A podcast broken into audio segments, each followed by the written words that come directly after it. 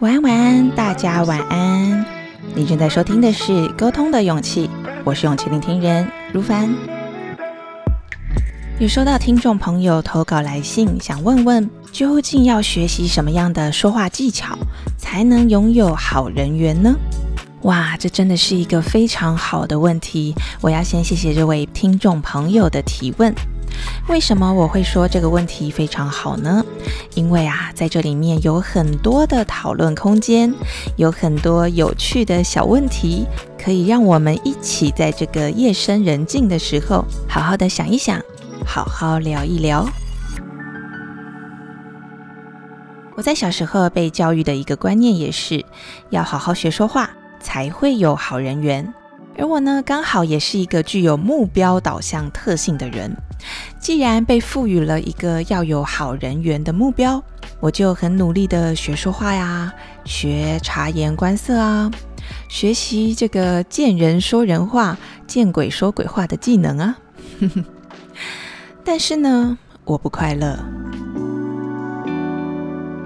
这个要有好人缘的目标，让我不知不觉成为了用说话讨好别人的人。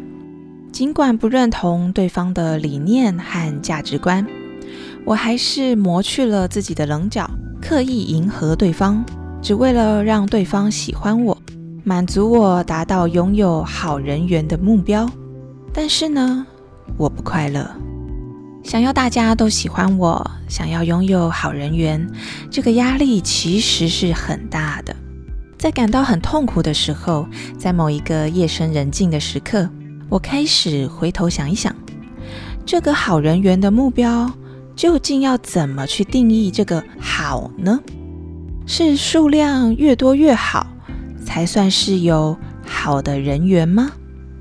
那究竟这个数量要有多少才算好呢？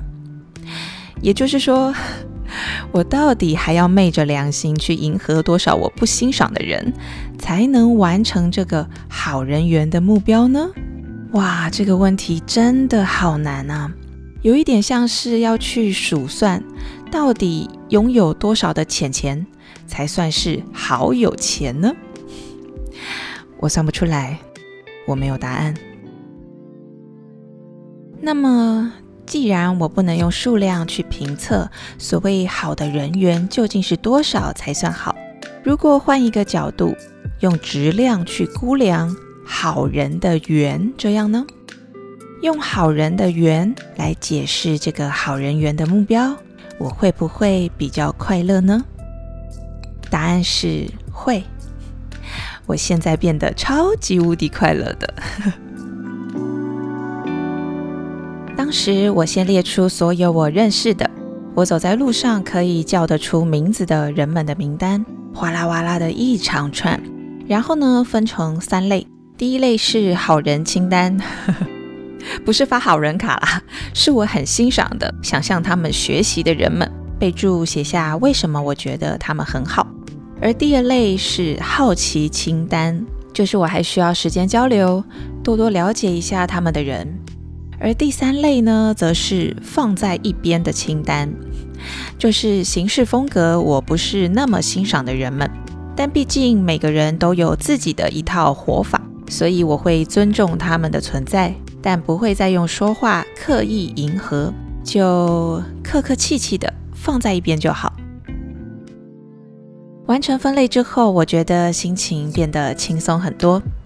因为我好像可以享受一种属于生命的主动权，我可以将时间、精力还有说话的宝贵能量放在好人清单和好奇清单的密集接触和交流，不再执着冲高数量的好的人缘。我想要拥有的是可以提高生命品质的好人的缘。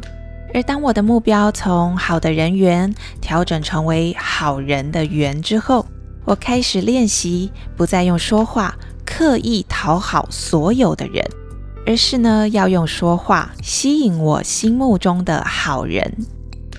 聚焦、专心搜集这些好人的缘分，就像打游戏的时候，只想要搜集 SS 超级英雄卡那样，提高整个游戏和生命的爽度和战斗力。至于，至于要提升哪些技能？增加哪些幸运值才能搜集到现实生活中的这些好人们的缘分呢？下一周夜深人静的时刻，我们再继续聊沟通心法吧。不再执着好的人缘，自在搜集好人的缘。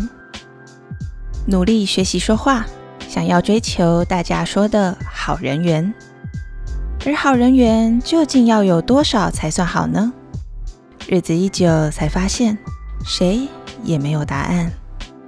我试着重新定义好人缘，不再用说话刻意讨好所有人，而是要用说话吸引我心目中的好人。我试着不再执着好的人缘，我想要自在搜集好人的缘。正在收听节目的你，也曾经被卡在要追求好人缘的目标，所以心很累吗？或者或者你对于好人缘的定义也有自己的一番想法呢？欢迎大家踊跃投稿，和我分享你的故事和心情。我是勇气聆听人如凡，每个星期天晚上的十一点钟，分享一小段沟通的勇气，为大家打气打气。欢迎订阅追踪这一份勇气，让我在空中陪伴你。祝福大家迎接新的一周，拥有好心情。我们下周见喽，拜拜。